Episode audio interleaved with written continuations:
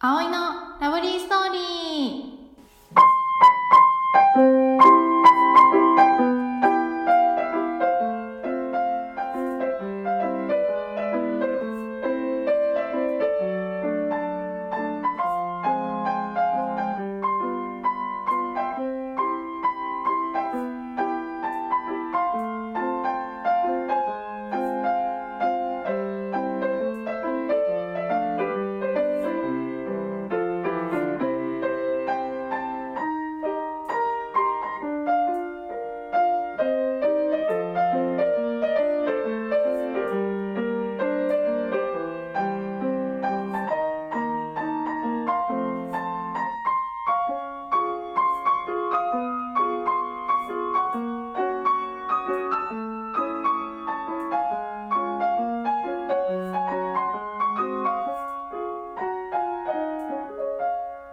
皆さん、こんにちは。葵です。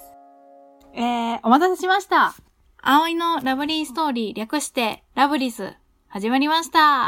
わー。はい。えー、新番組を、あの、楽しみにしてくださった方もいらっしゃって、あの、本当に嬉しい限りです。ありがとうございます。ラブリスは、葵がハッと心奪われたラブリーなものやことに関して、心感じるままにおしゃべりする番組です。ま あこんな感じで始まったんですけど、ラブリーっていう言葉からちょっと説明していこうかな。えっ、と、ラブリーっていう英語がありまして、それが、あの、心を奪われる、可愛らしい、愛らしい、美しい、すがすがしいっていう意味があって、えっ、と、その心を奪われるっていう言葉がすごい素敵だなと思って、で、このちょっと意味を使いたいなって思って使ったんですけど、あの、イギリスでは、あの、そういう、イギリス英語なのかな？で、イギリスではポジティブな感情を表すのに日常的に使うらしいです。うん。で、まあ、ナイスとかに近いのかな？本当なんかその服、いいねとか言うのも、ラブリーって使うらしいんですよ。なんで私もちょっとラブリーをね、ラブリーっつって、それをあの、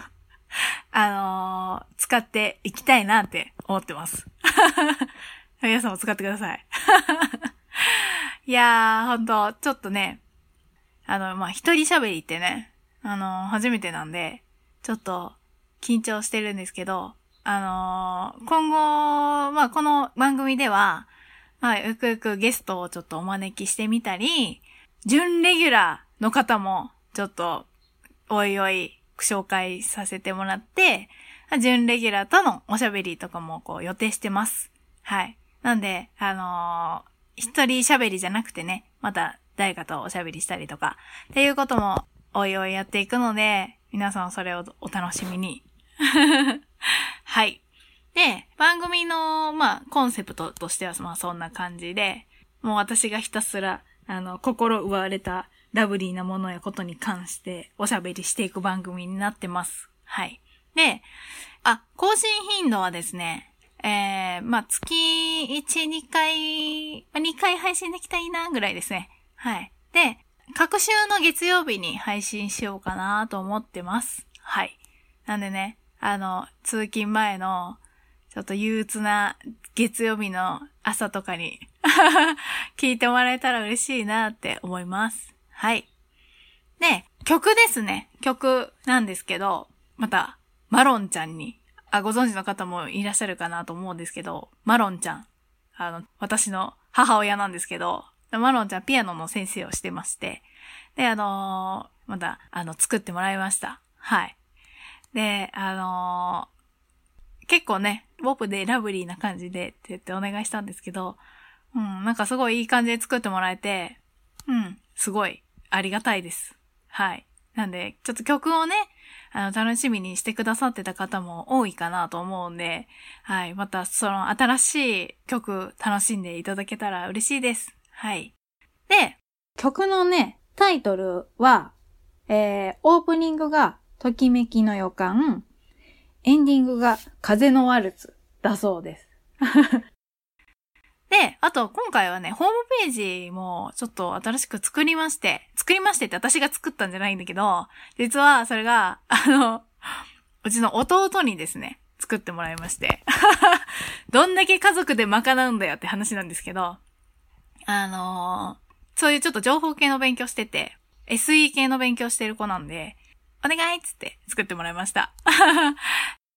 で、まあこんな感じで、ラブリス、ポップでラブリーなラジオになる予定なので、また気楽に皆さん聞いてやってください。はい。ですね。はい。まあ私自身もですね、まあ無理なく気楽に、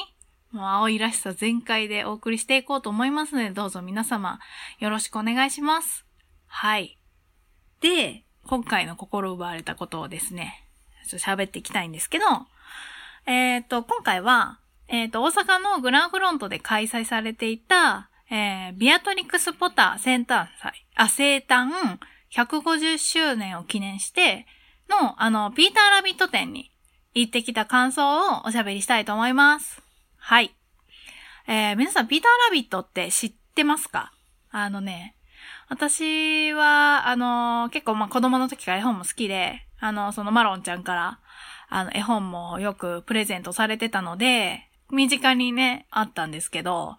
えーしかもね、私あの、うさぎ年生まれで、あの、マロンちゃんが結構いっぱい、あの、買ってきてました。あの、私兄弟3人兄弟なんですけど、まあ、それぞれ、なんかこう、この子はウサギとか、この子は猫とかクマとか、まあ、きっと多分ご家庭でいろいろと、うん、なんかモチーフというか、こう、テーマの動物みたいなのがいるんじゃないかなって、なんとなく思うんですけど、まあうちは、私はまあ、ウサギで、で、あの、まあ、三人兄弟とかでも、まあ、うさぎの食器とかね、同じお揃いの食器で動物違うとか、あの、あとまあ、うさぎのぬいぐるみがあったり、ハンカチがあったり、まあ、うさぎモチーフのものがまあ、いっぱいあって、で、ビータラビットの、その、一つでした。うん。で、でもあんまりあの、絵、絵がまあ可愛いし、グッズもまあ可愛いんですけど、話をね、あんま知らなくて、高校生ぐらいの時に初めて知ったんですけど、えっ、と、その初めてね、それ見た時に、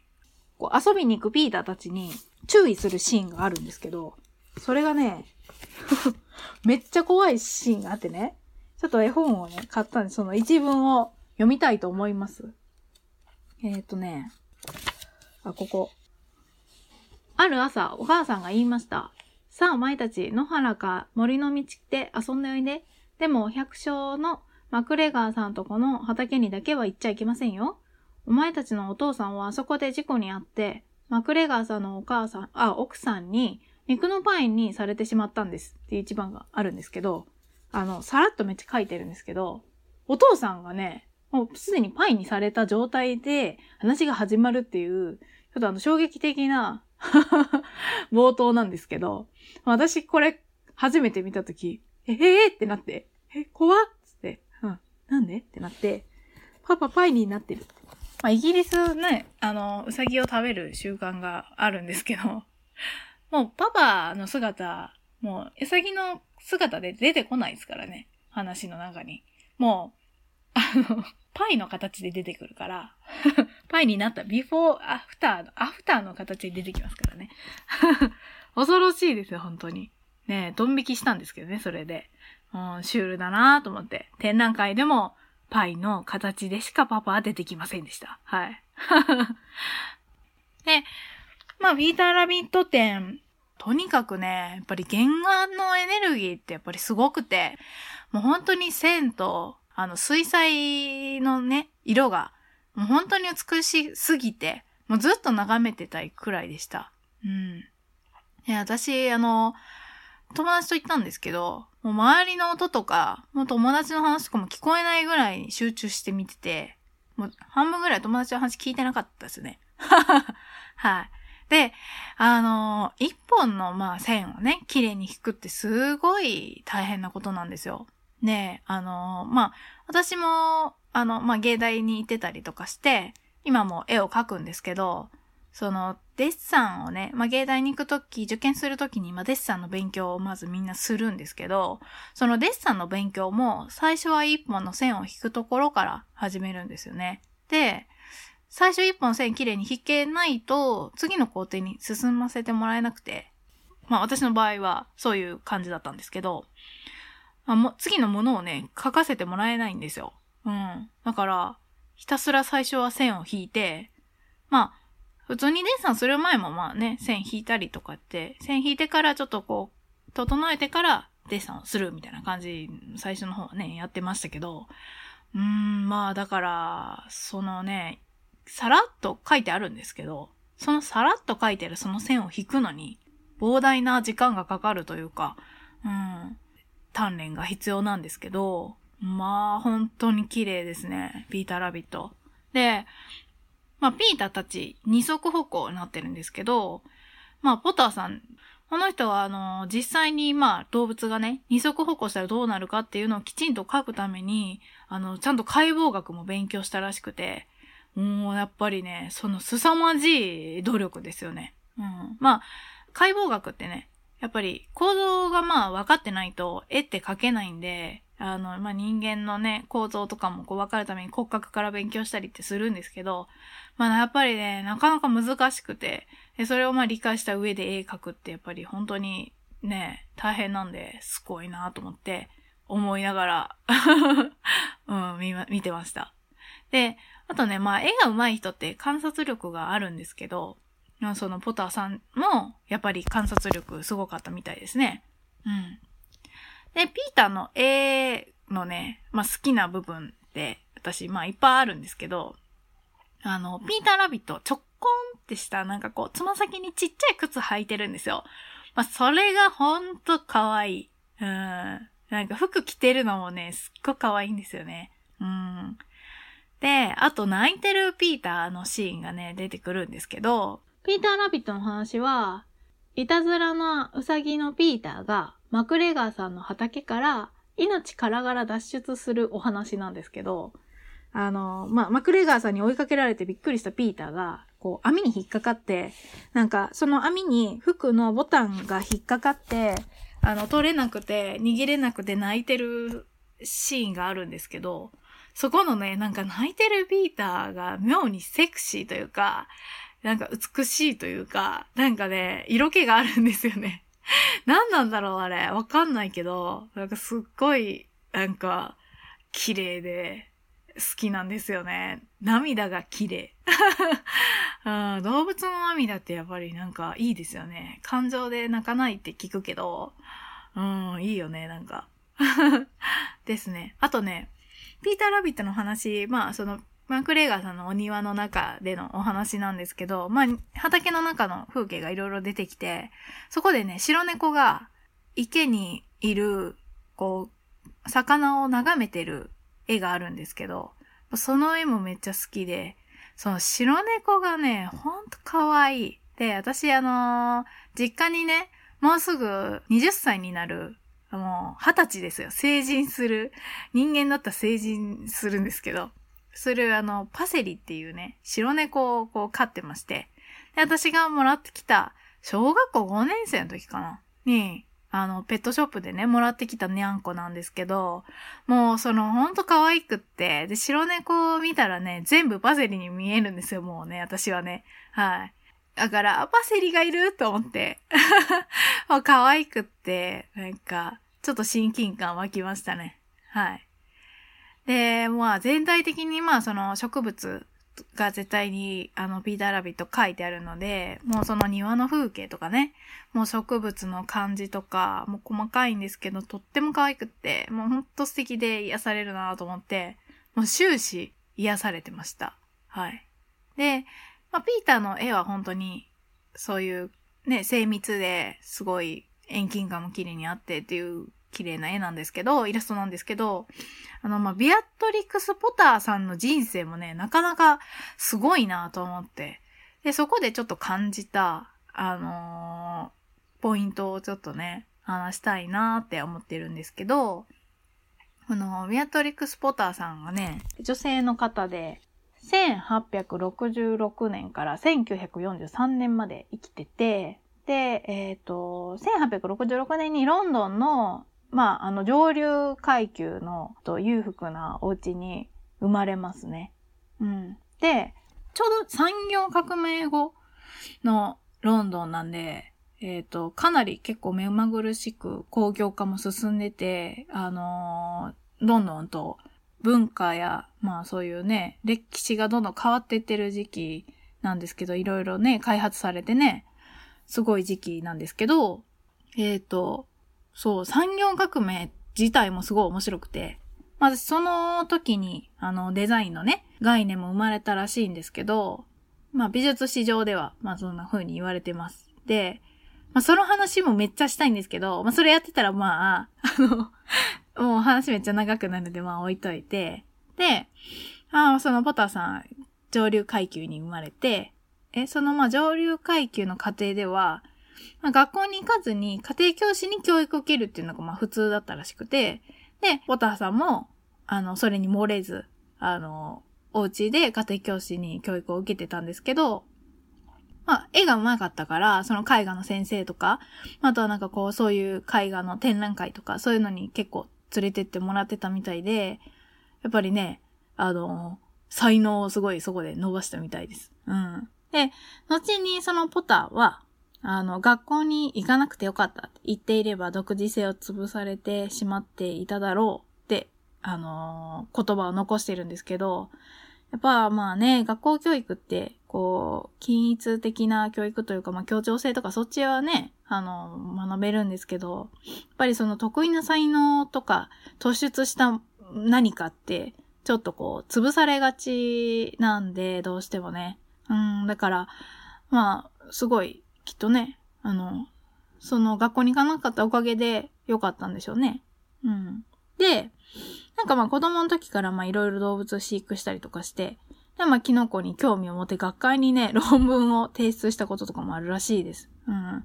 でまあ、すごいやっぱり小さい頃からまあ聡明な、あのー、女性だったみたいですね。うん。で、なんか16歳の時に、あの、イギリスのその湖水地方にね、出会って、そういう美しい自然に魅了されました。うん。で、まあ、その、ピーター・ラビットを、のお話ってもともとは、その、ポターがかつての家庭教師の幼い息子、ノエル・ムーアに出した絵手紙を本にして出版するために書き直したものらしいです。うん。で、あの、もともと手紙だったんですよね。で、1901年に、なんかこう、出版社をこう、いろいろまあ回ったんだけど、あの、どの出版社にも、6社 ?8 社ぐらい回ったんかな？でも、全部断られちゃったんですって。で、でも、あの、それで、どの出版社に断られても、まあ、負けずに、あの、自費出版でね、えっ、ー、と、この世に自分の作品をね、その、出した、出版したんですけど、まあ、そこまでやっぱ断られるってね、結構きついですけど、なんかどこに断られても出すんだ、みたいな。その、ポターさんの強い意志と、自分のその才能は信じる強さっていうのに、まあすごい感銘を受けて、やっぱね、なかなかこうみんながみんなできることじゃないんで、もうかっこいいなと思って、うん、思いました。うん。ね、いいですよね。で、まあそうやって、こう、ピーター・ラビットを出版して、1901年に自費出版するのかな？モノクロで自費出版します。で、1902年次の年に、あの、フレデリック・ウォーン社っていうところから本を出版されますね。カラーで、今度はカラーで出版されるんですけど、で、なんかその時に、えっ、ー、と、編集者だったノーマン・ウォーンっていう人と、えっ、ー、と、39歳の時に婚約するんですけど、その1ヶ月後に、そのノーマン・ウォーンさんが白血病で亡くなっちゃうんですよ。ね結婚目前にして、そんな婚約者亡くなるとかも本当にもう、めっちゃもうすっごい悲劇ですよね。その時のポターさんの気持ち考えるだけでもなんか、もう胸が張り裂けそうなんですけど、同じ女からするとね。うん、なんですけど、まあ、ポターさんそこで、こう、強く、なんか、そういう自然を愛してたから、その自然をね、育てたりとか、動物育てながら、まあその悲しみを癒していくんですけど、で、それ、それで、で、まあ絵本の印税で、その湖水地方に、あの、念願の農場を手に入れるんですよ。うん。で、農場を購入して、で、そこから、物件をね、また購入するんですよ。ヒルトップっていう、ポターが、まあ、晩年ずっと過ごしたお家があるんですけど、2階建ての。このお家とかもこう、どんどん購入していって、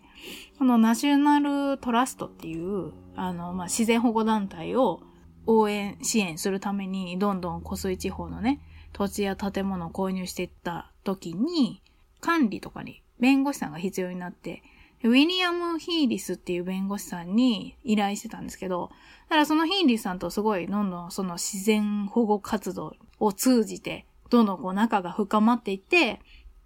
で、ヒーリスさんがポターに今度結婚をね、申し込むことになるんですよ。で、あのー、その、一回目のその結婚の、結婚とか婚約の時も、その、ま、すごい上流階級なんで、あの、ポターの、さんの両親は、格の違いがあるからって言って、結婚反対してるんですけど、でも、えっ、ー、と、ポターは、まあ、それにもう負けつ、で、1回目の結婚だって39の時ですかね。39でもまあまあね、もう大人で、別にそんなもう指図されるような年でもないけど、でもこのヒーリスさんの時、もう46歳ですから、ポターさん。おもうええやんつって、なんかもう、もう自由さしてよってなって。うん。で、それで、あのー、もうね、その両親の反対振り切って、結婚式を挙げるっていう、ああの、かっこいい生き様ですよね、本当に。かっこいいとか、まあ、意志が強いし、芯も強くて、あのー、すごいね、なんか、素敵だなっていう、素敵な女性像なんですけど、またね、悲劇があったから余計になんか幸せになってほしいなって思いながら、まあ、あの、その、辿ってたんですけどね。そのポターさんの経歴を。うん。で、私がまたすっごいなって思ったのが、まあそれだけでももう全然すごいんですけど、そのポターさんちゃんとそのピーターラビットの小あの、著作権とかもすごくちゃんと考えてて、で、あの、ピーターラビットの著作権が勝手に使われないように、あの、商標登録をね、するために、ボードゲームを発売したりとかして、なんかもう著作権を守るために、すごいしっかり動いてたんですよ。権利関係とかね。すっごいな。それがほんとすごいなと思って。で、芸術家自身って、えー、結構こういう権利関係にはすごい疎くて、あの、疎い人がまあ多くて、で、家族とか、まあ、恋人とか、まあ、友人とかが、こう、マネージャーみたいな形でやってくれる権利関係は、もうそ、そっちに任せてるみたいな形が多いんですけど、そのポターさんは自分自身できちんと管理してて、あの、そこまでちゃんとね、まだだって1800年代とかですからね、1800年代のまだ著作権とかも本当そんな、なんか、重要視されてない時期から、あのこんな感じでね、やってて。いやー、すっごい、なんかこう、先見の明がありますよね。うん、メディアミックスとかにもすごい、長けた人だな。商品プロデュースにもすごい長けた人だなと思って、なんか、びっくりしました、それが。うん。本当に聡明なね、強い女性だったんだなと思って、なんか生き様がかっこよかったですね。で、ミス・ポターっていう映画があるんですけど、私はまだそれ気になりつつもまだ見たことなくて、展覧会行ってからね、ポター、ミスポター見たいなと思って、ちょっと今度見ようと思うんですけど、まだ見れてないんですけど、うんうん。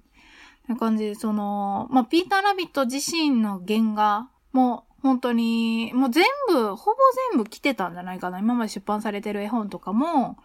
ほぼ全部来てたんですけど、それだけじゃなくて、なんか、ポターさん自身の人生って私あんまり知らなかったんで、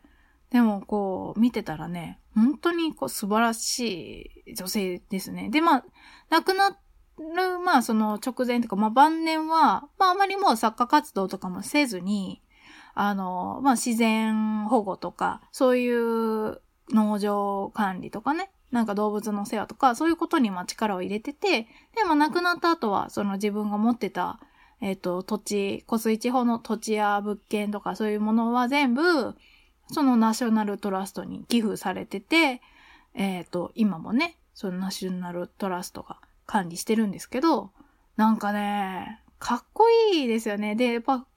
海外のその富裕層って、こう、やっぱり寄付のなんか概念って多いんですけど、やっぱりね、お金を持ってる人が寄付をするっていう。まあお金なかったらしたくてもやっぱりできない人がいる中で、だから自分たちはそういうのがあるんだから、そういうふうにこう社会貢献しようとか、寄付しようっていう意識が強いっていうのが、やっぱり、なんかね、かっこいいですね。うん。なんかまあ日本にもそういう話って多分いっぱいあるんだと思うんですけど、まあ、海外の方がそういう意識強いですよね。うん。かっこいいですね、ほんとね。うん。で、同じ女性として本当になんか憧れますよね。うん。いやー、でもね、私もイギリスの湖水地方ね、行ってみたいですね。本当に。なんか楽しんの、本当に綺麗なんだろうなと思って。いやー、ヨーロッパ行きたいですね。はい。でもこの展覧会、画集、そう、画集買おうかめっちゃ迷って。で、結局、まあやっぱり画集ちょっとね、すっごい想定とかも可愛かったんですけど、なんか色がやっぱりちょっとあんまり、いまいちカラーの色が、発色があんまり良くなくて、で、結局、絵本を買いました。絵本がまあ一番、やっぱりね、いいですよね。うん、ちょっとちっちゃめの手のひらサイズの絵本なんですけど、ピーターラビット持ってなかったから。でもちょっと画集も買っとけばよかったなって若干後悔してるんですけど、まあまあいいっす。行くたび画集買ってたらえらいことになるんで、本当にね。うん。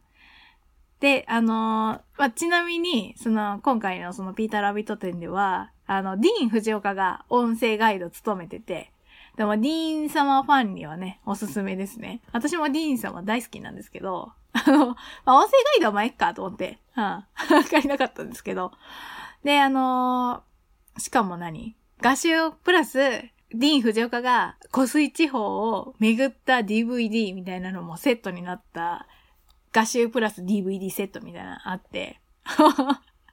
それなんかみんなめっちゃ買う、え、どうしよう買うけどどうしよう？みたいな感じでなんか迷ってる人めっちゃ多かって。うん。いや、私も DVD 見たいなーって思いながら、うん。まあ、買いませんでしたけど。で、まあ、すごい、思ったより、なんか行く前は、まあ、ピーターラビット好きだし、展覧会とか私行くの好きなんで、まあ、春だし、ちょうどいいやと思って行ったんですけど、なんか思った以上に良くて、かなり最近行った展覧会の中では良かったですね。本当に。なんかすごい感動しました。うん。感動したし感銘受けたし、なんか、すごい心奪われた展覧会でしたね。はい。で、こんな感じでちょっとね、なんかあんまりまとまってないんですけど、相変わらず。